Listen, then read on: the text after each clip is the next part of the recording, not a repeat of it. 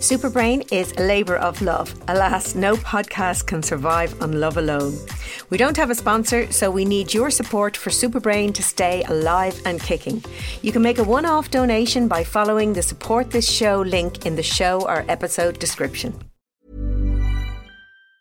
Ever catch yourself eating the same flavourless dinner three days in a row?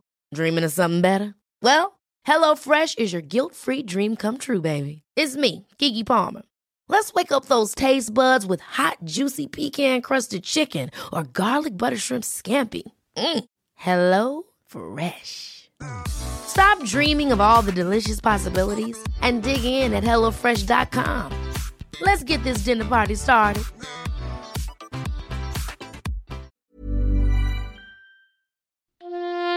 Hello and welcome to Superbrain, the podcast for everyone with a brain.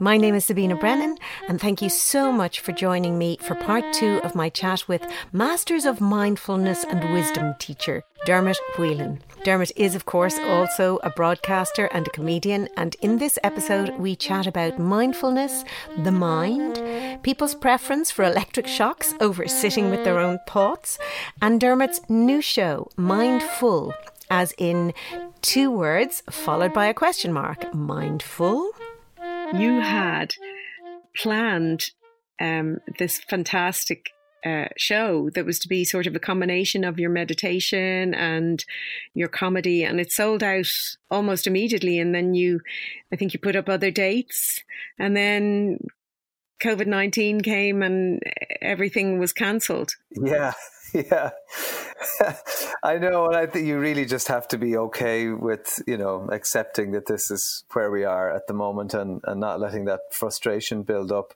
Um, but you know, I, I'm genuinely still very excited about it. It certainly hasn't been done in Ireland before.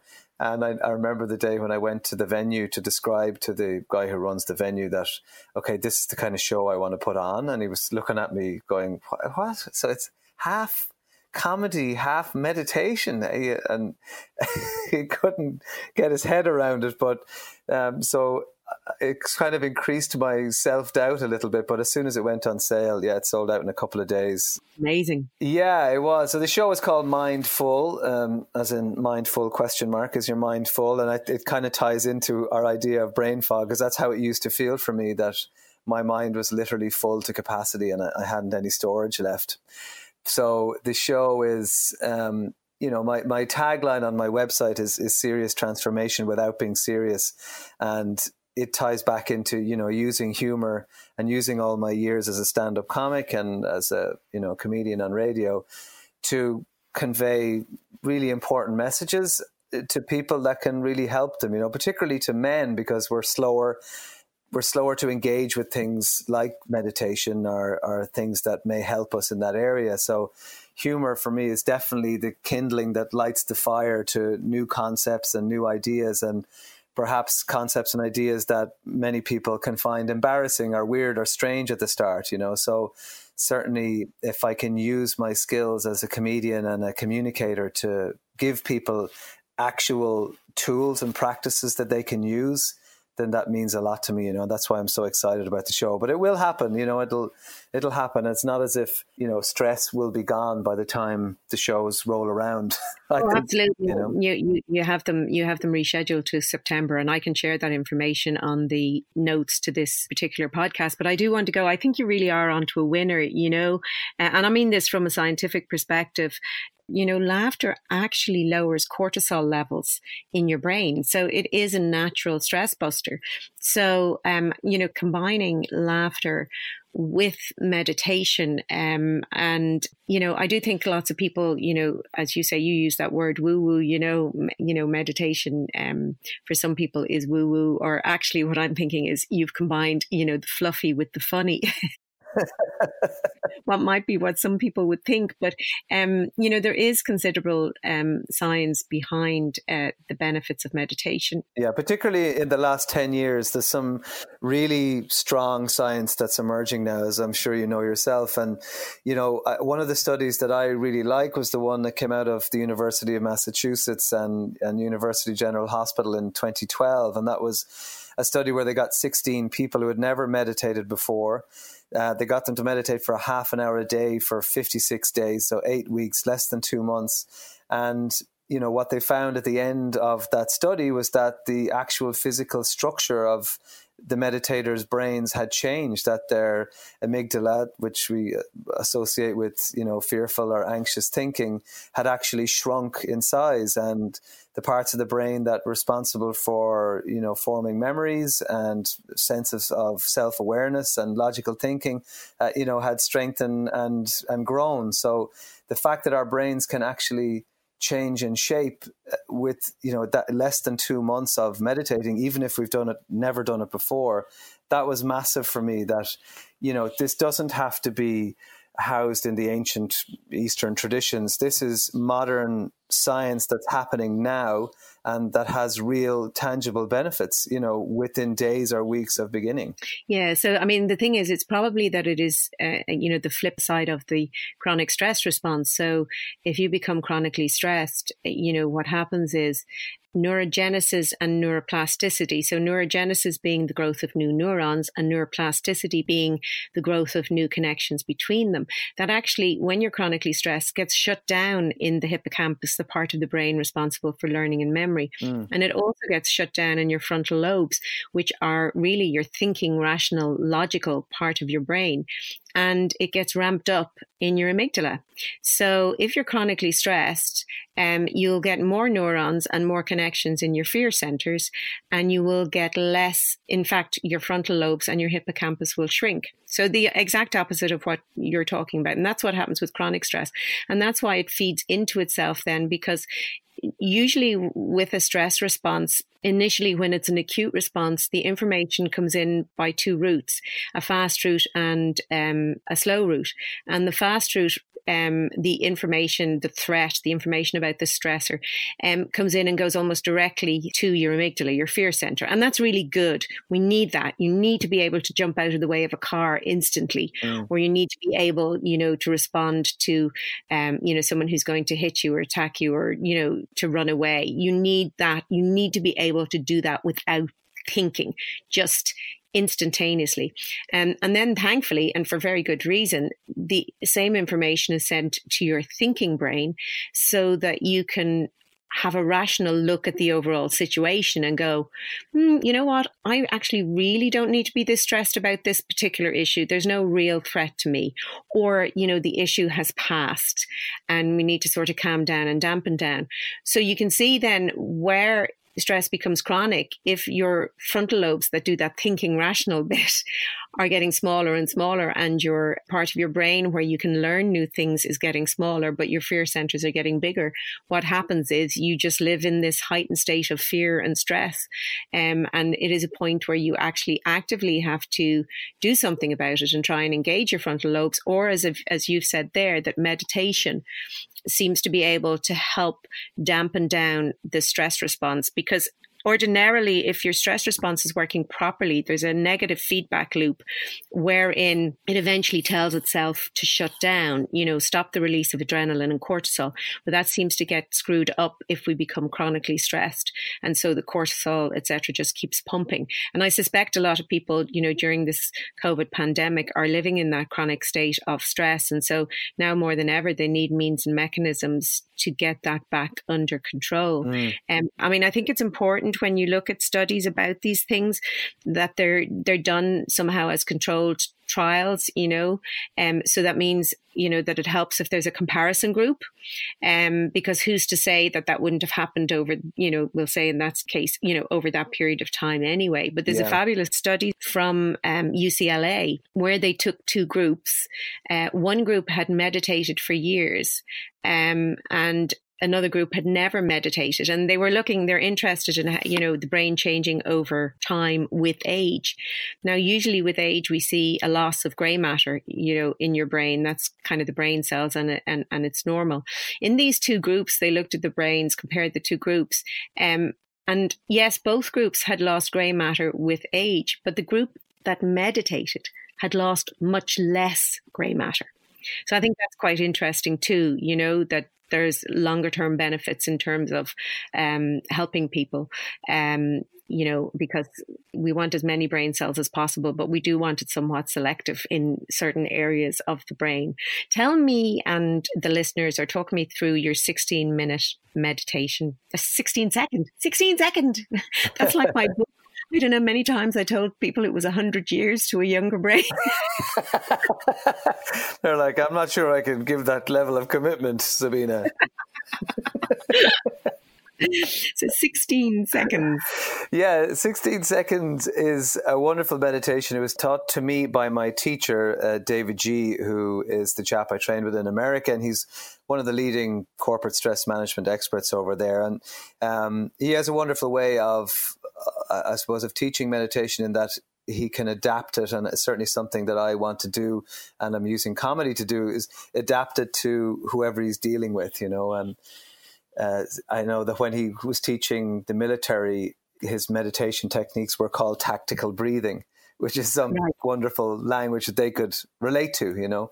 Um, but certainly, 16 seconds is a is exactly that. It's a meditation that takes 16 seconds, and it was taught to me by davidji And uh, it, it literally is that. Sometimes it's known as square breathing. And the idea is that you breathe in for four to a count of four, you hold it for a count of four, then you let it out to a count of four, and then you hold that breath out to a count of four, and that's your 16 seconds. But it's a wonderful way in for a lot of people because it doesn't require a lot of commitment. It seems fairly simple and straightforward, and you can have real tangible results in that short space of a time. You know, I, I um, like I said, the the chap who found himself not singing in the shower anymore. It was the 16 second meditation that he had used just every morning. That's that's all he did was 16 seconds, and he felt that he got a a lot of relief from it. And I like it. It's it's it's portable. You know, I I would use the 16 second meditation if I was in traffic, you know, if I feel that I'm tense for some reason, if you have, you know, an encounter or a, or a, a meeting or a confrontation you know could be difficult, or a phone call that you're about to make, 16 seconds is a wonderful little technique that will just lower all those stress hormones and calm your nervous system enough that you can think a bit clearer and, um, you know, make better decisions in the moment and help you help you go from that um, fight or flight to the counter side of that really which is rest and digest you know where hmm. it's mm. you know taking taking the system down it, it, reminds me i mean my mother i had probably a bit of a fiery temper when i was little um, when i was a kid. Uh, i was very opinionated i think is what it was and you weren't really allowed to be that I answered back basically, and you know t- how times have changed. You know, you weren't allowed to have an opinion of yeah. your own. Um, but my mother used to tell me to count to ten, um, and I suppose there's some sort of similarity. She never told me to breathe, though. Breathing is the key, as opposed to the counting. The counting only just was I have to wait ten seconds before I can breathe. exactly. yeah, you're missing the important um, component there which is the breathing, and mm. and which I think is is is it is hugely um, it is hugely useful, and it's sort of like a form of centering. And I, I I think I mean I'm I I would say, and I have said it in my talks. You know, when I talk about things that people can do you know, to boost their brain health and bearing in mind that, you know, depression, anxiety, stress are not particularly well they're bad they're really not good for your brain to be honest um so managing them is is critical and I do talk about meditation. Um, it's not something that I personally do.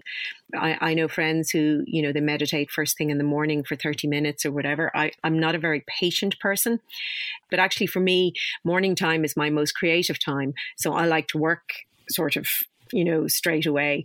And you know there's neuroscience behind that that that's a good time to work too because you know your brain has just when you wake up first is not fully necessarily fully out of REM sleep and that can be the most creative part of your sleep. So the best ideas and solutions can come at that point. So I I try to harness that at that point.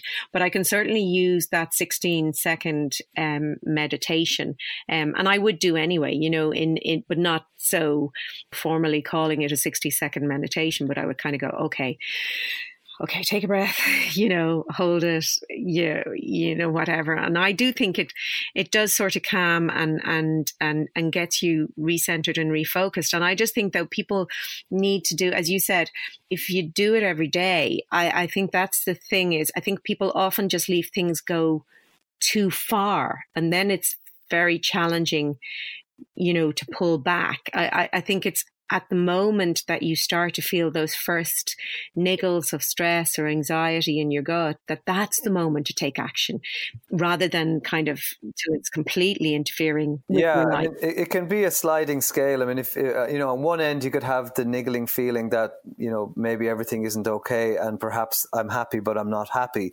You're not in crisis mode. You just know that you're not yourself and maybe you could do something to to help fix that. On the other end of the scale, you have me, a comedian at the side of the road, thinking I'm dying, having an anxiety attack. You know, mm. and where where we want to, you know, we don't want to let it get to that point. You know, I, I didn't know any better. I didn't have any tools that I could reach for before all of this. You know, to to help myself to stop myself getting to that point. But what's wonderful now is that people are talking about this stuff a lot more. You know, your podcasts exist. People are becoming aware of the importance of managing and caring for their brains and, and watching their their stress levels and and just monitoring and paying the same bit of care and attention that they would to their cars or their phones um, and putting that towards their bodies, you know. But definitely regularity is very important with meditation and, and, but if you think about it it's the same with the gym. You know, you, you wouldn't go to the gym twice a month and expect to be totally ripped. You know, it's the same with meditation. It's it's a muscle that you're working and you're exercising every day. And any of the science behind it shows that it is regular practice. Um, and we do have to practice because not everybody's comfortable with it at the start, no more than yourself. Um, you know, it's with that regular practice that we start to really feel the benefits, you know. Um, but I, I, can, you know, when you were saying there that you're you're not the kind of person that it doesn't suit you, maybe the idea of of sitting still with yourself and, and breathing isn't something that you're drawn to. Um, there was an amazing study uh, that came out of the University of Virginia, uh, which proved that most people find the idea of sitting with themselves absolutely terrifying they they got a few hundred people in the experiment, and they put them all different ages and demographics, and they they got them to sit in a room by themselves for 15 minutes. That was the challenge, and they were they had to hand in their phones, and they didn't have any other distractions in the room. It was very sparsely furnished, and they put a button. Uh, on the desk in front of them. That was the only other thing of consequence in the room was this button. And they had the option of pressing the button if they wanted, what would happen if they did, they would receive an electric shock. Right. So all they had to do was sit in the room and they did not have to press this button. And most of them before the study said that they would actually pay money to avoid being electrocuted.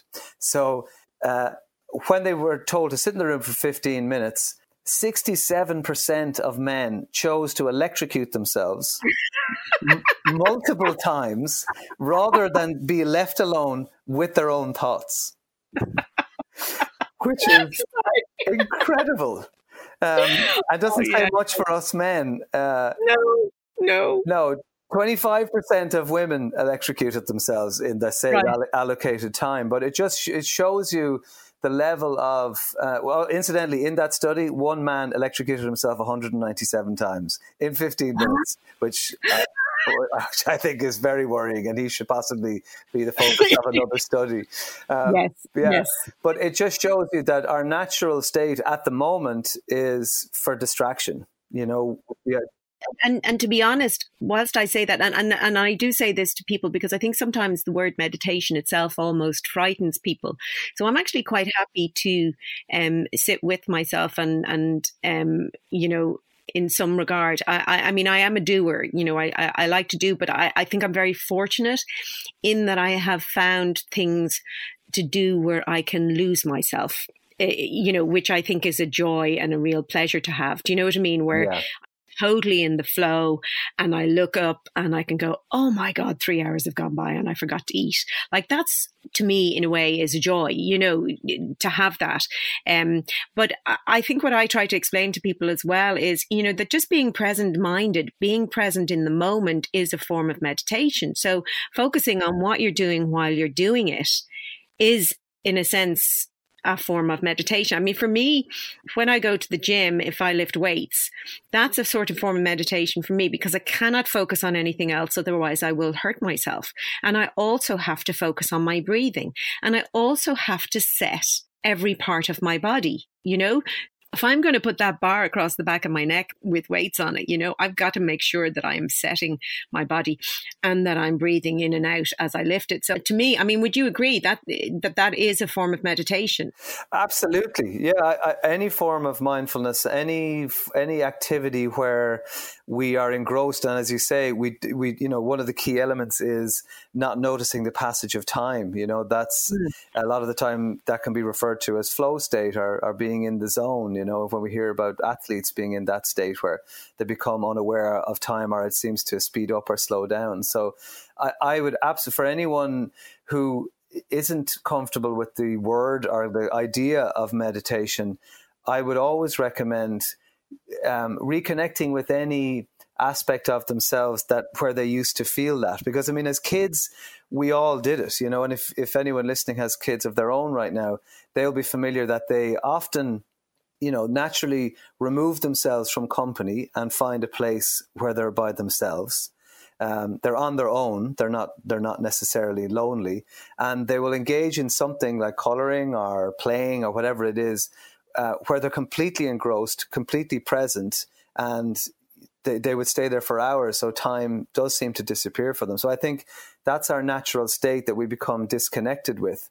And again, this can be part of the disconnect from ourselves that we can experience in later life because bit by bit, with all the demands that's being put on us, we can find that those things we used to do, um, that where we felt that you know we lost track of time those things can fall away because we just get too busy. So i would always encourage people perhaps maybe they played an instrument. You know my co-host dave on my radio show um, his form of meditation is playing the guitar. He'll play away and and he's absolutely in it. And that for him when he finishes it he feels like he's you know his brain has had a refreshing shower you know or for some people yeah. it it could be doing jigsaws you know it could be simply walking mindfully in the forest. It could you know it, being out in nature something that a lot of us possibly you know we all did more of when we were kids. So um, absolutely being mindful doing anything where you're in it and that doesn't sadly include watching television nope. um, because it's not the same. You know, we can be experiencing high levels of stress and you know excitement while watching television that isn't necessarily helpful to us. So just binging on a on a box set isn't being mindful. Sorry. No, and there's there's actually um there is actually a study done where you know I mean a lot an awful lot of us say you know oh are you going to oh I am just going to zone out and watch you know Netflix or TV or whatever box, box set. You know, I just um, you know I've had a tough week. I really just want to relax. And the research shows actually that that if you watch up to you know just as much as two hours of TV, you know your anxiety levels increase rather than decrease because pretty much if you think about the content of most shows, even if you're watching romantic comedy as opposed to violence or, or you know something that you might associate with stress. Mm in order for there to be a story arc, something terrible has to happen. Do you know? Yeah. In order yeah. for it matter for the two of them who loved each other to get together, something awful has to have happened in, in between. So you are going on this um, this stressful journey with people. But um, I'm glad that you said that, and, and, I think that's an important message to get to people. And I always say that about you know, if do people feel as as you were talking earlier that they've lost themselves or lost touch with themselves, I, I think life the way we've set it up. I was nearly going to say it's it you know it's almost beaten out of us as kids, but it, it, not quite literally. But um, you know, it's all about getting us to conform I think it's changed a little in schools, but there's still a certain element of it being crowd control. Mm. You know, everybody has to do the same thing at the same time and behave so that we can, you know, do this teaching bit. But where this teaching bit only involves you learning things um, hourly, you know, or just using a couple of your senses. Whereas, and, and, and I think we, as we grow up, we forget that we have so many more senses and we don't integrate them or pay attention to them. So I think walking, etc., can become very mindful if you actually say, "Well, I'm going to walk and um, engage my senses." You know, notice what I'm smelling. Have really have a look around you as uh, as you walk, and those kind of things. They can be really, really restorative. Yeah, I mean, and it you know it ties into the tips that you give in your book on how to improve chronic stress you know, there be present, you know, and that mm-hmm. that actively being present. I mean, I I walked by a dad playing with his kid yesterday around the corner from me, and he was on the phone and playing rugby with his little fella at the same time, and mm-hmm. I just mm-hmm. I just felt I got a pang of of sympathy for him because you know he was missing out there on a on a precious moment of being present not only with himself but you know with his kid and with the act of playing you know you know the, another one of your your tips is be happy and it, it's those sim- reconnecting with those things that would have made us happy. Like a, a, certainly a kick around for me with the lads when i was younger was it was a form of being present and a form of being joyful and connected and all these things. So any opportunity where we can not be distracted, not choose to electrocute ourselves, you know, where we can simply be in, in the process or in the thing that we're doing and enjoying it. And, and if it is something that you used to do and enjoy, like playing an instrument or singing or, you know, singing in the shower, as we mentioned, or, or walking or just being out in nature, then reconnecting with that will help us greatly with stress and and as you say, that can be our meditation. We don't necessarily have to sit down, um, you know, and and focus on our breath or get into the lotus position. But you know, you know, there, there's a lot of, of misconceptions or, or, preconceptions, I suppose, about meditation. And certainly, in my work, I like to bust all those myths, and I like to show people that you know, meditation does not have to be something you do you know, with your legs folded in the shape of a pretzel, you know, because for a lot of us that's just painful, you know. And if, if we're if we're sitting there like there's a rod up our backside, we're you're not very likely to come back to that thing the next day and try it again if if you're not comfortable, if you're not warm, you know. So. Hey, it's Danny Pellegrino from Everything Iconic. Ready to upgrade your style game without blowing your budget? Check out Quince. They've got all the good stuff shirts and polos, activewear, and fine leather goods, all at 50 to 80% less than other high end brands. And the best part? They're all about safe, ethical, and responsible manufacturing. Get that luxury vibe without the luxury price tag. Hit up quince.com slash upgrade for free shipping and 365 day returns on your next order. That's quince.com slash upgrade. Hey, it's Ryan Reynolds, and I'm here with Keith, co star of my upcoming film, If, only in theaters, May 17th. Do you want to tell people the big news? All right, I'll do it. Sign up now and you'll get unlimited for $15 a month in six months of Paramount Plus Essential Plan on us. Mintmobile.com slash switch. Upfront payment of $45 equivalent to $15 per month. Unlimited over 40 gigabytes per month. Face lower speeds. Videos at 480p. Active Mint customers by 531.24 get six months of Paramount Plus Essential Plan. Auto renews after six months. Offer ends May 31st, 2024. Separate Paramount Plus registration required. Terms and conditions apply if rated PG.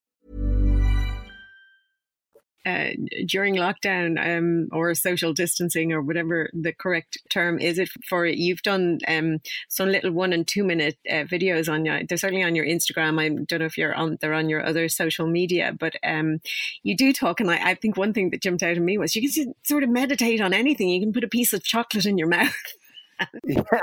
Now that taste. And I said, well, now that's a piece of meditation I'd like. Yeah, exactly. Well, the chocolate meditation, not surprisingly, is one of the most popular ones. Um, you know, but it goes back again to to what we were saying and that automatic behavior, automatic thinking that we find ourselves just caught up in.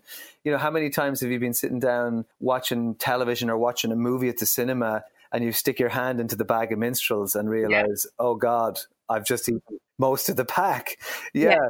And you kind of feel ashamed and confused as to how you just managed to do that. But you know, you didn't enjoy them. So actually sort of, you know, oh, I can, I really actually can almost experience that, you know, if you actually just let it square chocolate melt in your mouth till the very end and take every piece of flavor out of it. And that's actually so much more enjoyable than sitting and just chomping away on an entire um, bar of chocolate with without thinking um, about it. It's very very interesting. There's there's one thing I'm interested in, right? And mm. and it's kind of funny, uh, you know, the word mind and mindfulness and all those they kind of they come with a history, you know, that we used to call or, or people still refer to this thing called the mind. I very specifically focus on the brain and our behavior and our the processes that our brain carries out. I, I, rarely use the word mind, other than when I'm saying something like present mindedness, or you know, mm. um, it's, it's it's so integrated in our language. My feeling is, and and I think you probably agree, except that you sort of have to use the word mind. But um, for me, in a way, I sort of see the mind as an unnecessary middleman. That if actually we just talked about the brain, you know, our thinking um, and our behaviors, that it's almost easier to actually then be using that term mindful or meditate on life. I just think when we speak of the mind, we speak of it as if it is a thing, whereas actually, really, it's an abstract um, concept to explain our behaviors like thinking and feeling and um, I'm just interested to know your thoughts on that. Or was is that something you immediately go, oh no, no, no, I have to hold on to the the notion of the mind?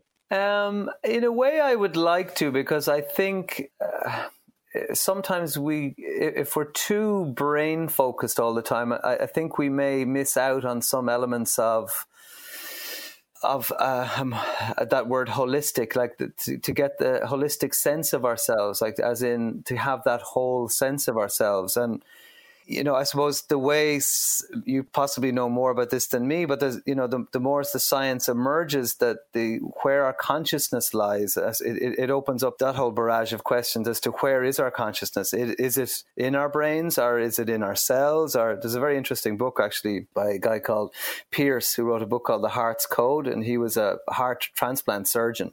And a thing that he noticed with a lot of his patients is that after a heart transplant, the the recipient of the heart began to experience memories of the donor. And it happened in, in many instances. So it, it throws up a whole load of questions as to where where does memory lie? Where does our consciousness lie? And you, may think that's complete rubbish, and um, but I think if we focus purely on the physical aspects of the brain, um, we may be missing out on developing a more rounded sense of ourselves. And, and I know that's particularly vague um, and may not be the answer you're looking for. No, no, no. I'm not looking for. I'm, I'm just curious to know your thoughts on it. You know, I, I, you know, it's one of those things that that kind of remains a question. I, I, I think it, for me, it's actually just, uh, in a sense, semantics. Uh, but I, I do think there's a danger in thinking of the mind as a thing as opposed to uh, you know a process and so that's where i would see mm. the link between consciousness and the sense of self that actually you know the brain is the organ but the processes that the brain carries out are the things that give us a sense of consciousness that experience of consciousness or that experience of ourself and um, you know eh, that they are sort of experiences. And like that i wouldn't see you know memory as being stored in a particular area of the brain. I would see it as being amongst all those connections in your brain. A bit like you were talking there about the dog running down that one pathway you know that mm. basically our brain is this living, vibrant um, organ, and, and it's complex for us to, to get our heads around it, like to kind of coin a phrase, you know, because it is so complex. But that all of those connections and, and in those brain cells, they are us. That's who we are. It contains not only our life experiences and the memories that we have, but it also contains our genetic code, and it also contains the evolution of us as a species. You know how we function. And I, I just find that actually quite exciting. I don't find it less exciting than the concept of of the mind. Do you know what I mean? I find it mm. just amazing and, and mesmerizing and empowering. But it is just looking at things from different perspectives. That's that's all it is. Yeah, but I mean, it's also you know the importance of the mind body relationship you know and, and, it's i don't know if you can quite say brain body because brain is part of your body um, but i think a lot of the time when we we have that disconnect between our you know our physical self and our thinking that's when stuff starts to break down. And it is you know it's it's emerging so much now in medicine and science that it's a two-way street. You know what we think affects our physical body and and what we put into our body and how we treat it can affect the way we think. So the the more that dynamic can be explored you know the better for everyone i think. And i think that's where medicine is going to end up going but I would see that as that the brain is a dynamic organ, and I would see your thinking as part of the brain because thinking when you're when you're thinking, it's electrical and chemical signals that are being fired, you know, around your brain, and absolutely, totally in the, eh, eh, you know, I'm I'm totally there that everything is interconnected and everything is linked, and and I think that's empowering too. You know, your brain shapes your behavior, but you also shape your brain through the behavior that you engage in, and mm. you can, and that's why as well, you know know, we can and we have the power to change those old habits or adopt new habits like like meditation. And and I also think as well that people and that's why I call this podcast Super Brain, is that I just think that there's so much untapped potential you know that people every single individual has an amazing brain. But because they're possibly living on autopilot or not pushing themselves or not challenging themselves or just not being, you know, self aware, that they're actually not using this gift that they have and that you know if they did sort of harness it, they they could get closer to those senses of fulfillment and and happiness and and also you know be more innovative and and creative. And you know people often say things like that person is a creative type or that person is this but actually it's probably just they've learned how to harness that part of their brain. And and and from that I actually do want to ask you because I am quite jealous of your way with words. Wow you know, I have noticed in, in, in, in things that you've read and, and, you know, the language used on your website is, is fabulous. You know, even actually, as you just said, the title of your show is Mind Full question mark. Um, I think you have another line, you know, mind your head now, um, upgrade your happiness. Um, they're fabulous ways with words, um, that are important. I make little animations um, to get sometimes complex scientific concept across. And there's two things that I think are key to making those work well, actually, there's three things. They always have to be entertaining, have humor in them somewhere. And I often talk, I mean, these animations sometimes are about really, really, you know, serious, depressing stuff, things like dementia or brain injury in infants, you know, uh, neonatal brain injury, those things. But I will always include humor and entertainment in them. You're not laughing at something, but you're just making it, uh, you know, something that's not as fearful, uh, you know, or not as daunting to watch. But the, the two other things that I think are really important are relevance and empathy. So I think your language that you use makes what you're talking about, which in a way is sort of an abstract concept or something that's novel or new to some people, you make it very relevant to them with your play um, on words. Um, and I think then, in a way, your personal approach and talking about your own experience, and then also your comedic approach, which often is about laughing at ourselves, um, is a way that you induce that empathy, that connection um, with people. I, I, I think that what you've decided to do, um, the connecting, the humor, and the meditation, um, is absolutely genius. Um, I think it's great. I suspect and and this is terrible of me to be deciding what's going on in your life, you know, or, or, or evaluating please, do. it. Please decide for me. no, and I mean, I'm not. I'm a psychologist, but that's that's not what I do. This is just me, Sabina, the human being. You know, as you said, our life is just stories we've told ourselves. That's all it mm-hmm. is. We just constantly tell ourselves stories about the world and about life. We're constantly trying to make sense of it. So sort of my story about, you know, where you've come and, and the journey that you've come on from feeling foggy and stressed and, and, and joyless and that loss of self to this fabulously um, exciting journey that you're about to embark on is for me that you've you found this great sense of purpose and and meaning. And and you now have something that you can very really you can see can make a difference to other people's lives in a meaningful way. That's that's sort of what i'm taking from that. I still think that that comedy and doing a radio show and all that really does that too. Um but i just think this is sort of you know your next step on the journey is sort of upgrading what you were already doing. I, I mean, am I totally off the wall? no, I, I, think you're right on the money. I mean, in fact, I have a story that will will definitely show that I agree with you. Um, and it's something that actually meant a huge amount to me, and it's a recent memory for me, as opposed to the the old memories from from being small it's a recent memory that was a pivotal point for me. And it only happened last year.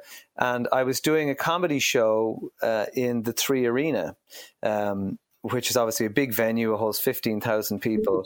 And I was doing it with Dave, my co host, and there was a few other comedians on the bill as well.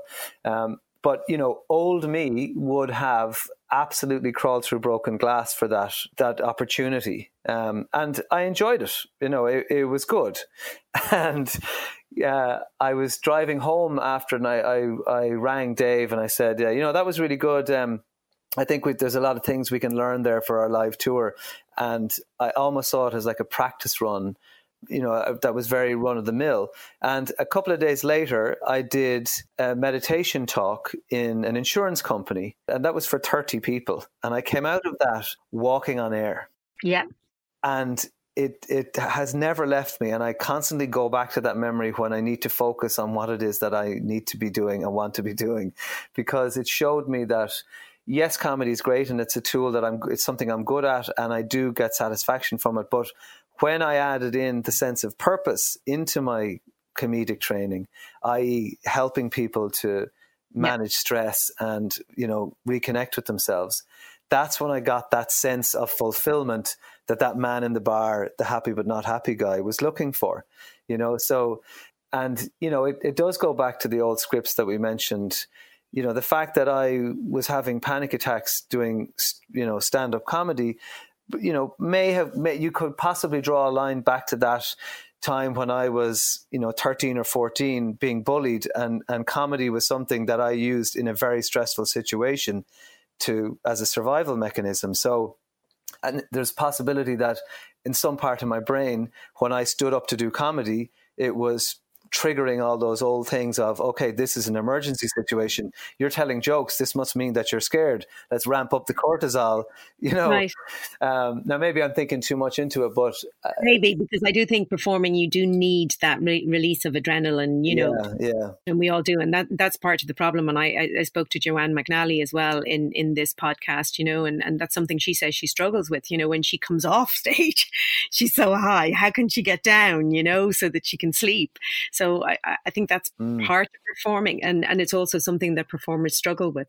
Yeah, but you know, uh, you know, to answer your original question, yeah. absolutely, you're, you're bang on. For me, adding in that sense of of fulfillment, using the comedy as a as a key to open people's minds and, and perceptions to the way they're behaving and the way they're thinking, and and hopefully make them happier and get them singing in the shower again. I mean, that's that's the thing that's given me real buzz. And funnily enough, having gone through all of that, I have a far greater appreciation for the stuff that I do day to day on the radio, you know, than the yeah. the impact that humor can have on people. I, I got a lovely message from a woman who was driving to and from her mother's funeral in lockdown, which obviously is not is not an easy thing anyway, but certainly in lockdown is very difficult. And she said that, you know, the the silliness that I was doing on the radio was was getting her through it and, and managing to keep her spirits up. So it's those things that you're not aware of every day that that humor can do and that's really important to me more more than ever now yeah, and, and I mean, I got goosebumps when you were talking actually about the talking to that room of 30 people. I mean, welcome to my world in a way. I, I'm just energized when I speak to people and when I see their faces for me, it's about making a difference. I think I just got to a certain point in life where you do sort of go, well, what is this all about? I think it's something that we all do. And, and for me, um, I, it's just important to me to know that I'm somehow making a difference, that somehow what I do is helping somebody else. And I don't feel like, you know, I'm not altruistic. I'm, you know, a part of why I'm doing it is because it makes me feel good, you know? But yeah. that's what's important to me is it actually has to be sort of making a difference for someone. Now I was asked to do a talk online the other night and, and, and I did it and I have to do another one next week. And whilst I really enjoyed it and it's very much the talks, I couldn't see anybody.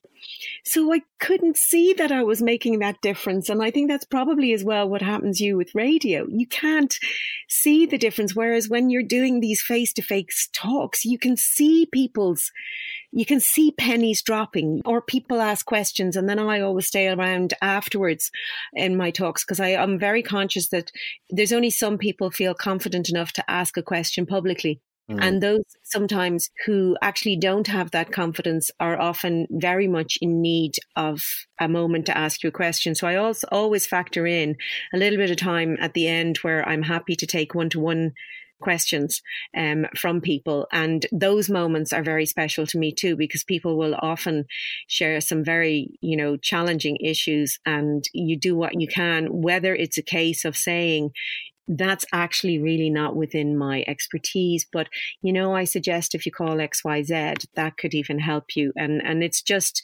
um, you know, opening up and giving people that opportunity to step out of a place that may be very challenging for them and take that first step onto a new journey. Mm.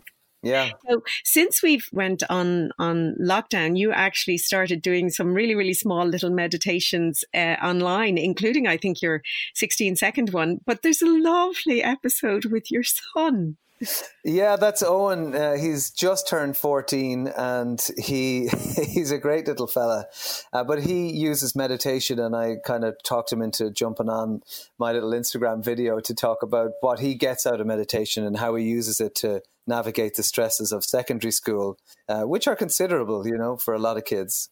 Yeah, and I think people forget that, you know, um, uh, that that stress management um, is really just as important in kids. And in fact, in a way, you know, if you are parents, um, teaching your kids how to manage stress, giving them the tools now, um, is probably one of the best things that you can give your kids uh, going forward. Because how we respond to stress in childhood can um, impact how we respond in later life. And if we've had traumatic experiences and haven't had a healthy response to stress, um, it can skew, you know, our stress response in later life, and perhaps we become stressed sooner than than we need to be, and can kind of set us up for anxiety and, and depression. So, um, these kind of things are things that can be learned in childhood.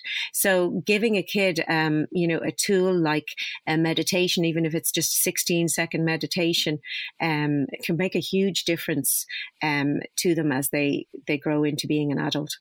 Yeah, and it's really important to me that they, you know, they normalize taking time out for themselves and normalize that, you know, that doing something like meditation or whatever it is, something, um, you know, and whether that's whether that's they do it themselves or whether they see me taking time out when I come home from work and, and saying, look, I need 15 minutes. I'm just going to meditate.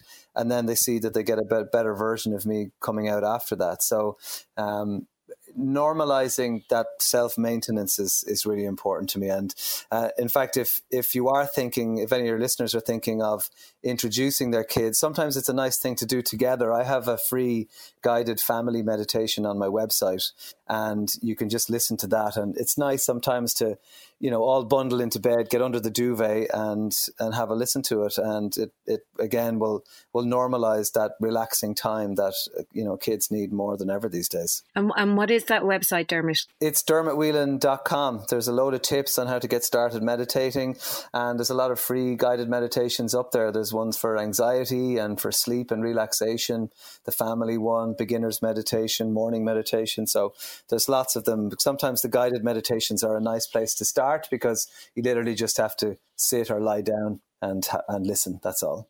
And they're free on your website.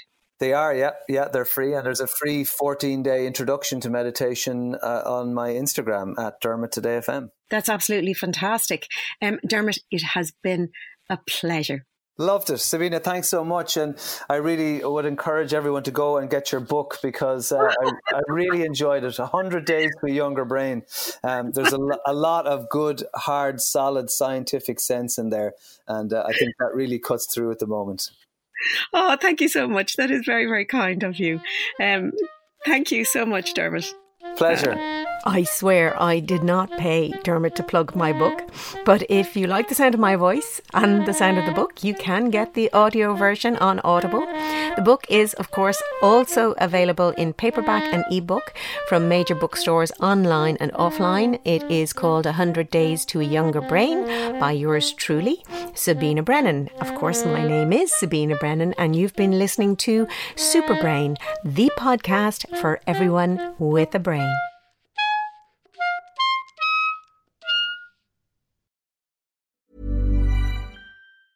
Ever catch yourself eating the same flavorless dinner three days in a row? Dreaming of something better? Well, HelloFresh is your guilt free dream come true, baby. It's me, Keke Palmer. Let's wake up those taste buds with hot, juicy pecan crusted chicken or garlic butter shrimp scampi. Mm. Hello Fresh. Stop dreaming of all the delicious possibilities and dig in at HelloFresh.com. Let's get this dinner party started.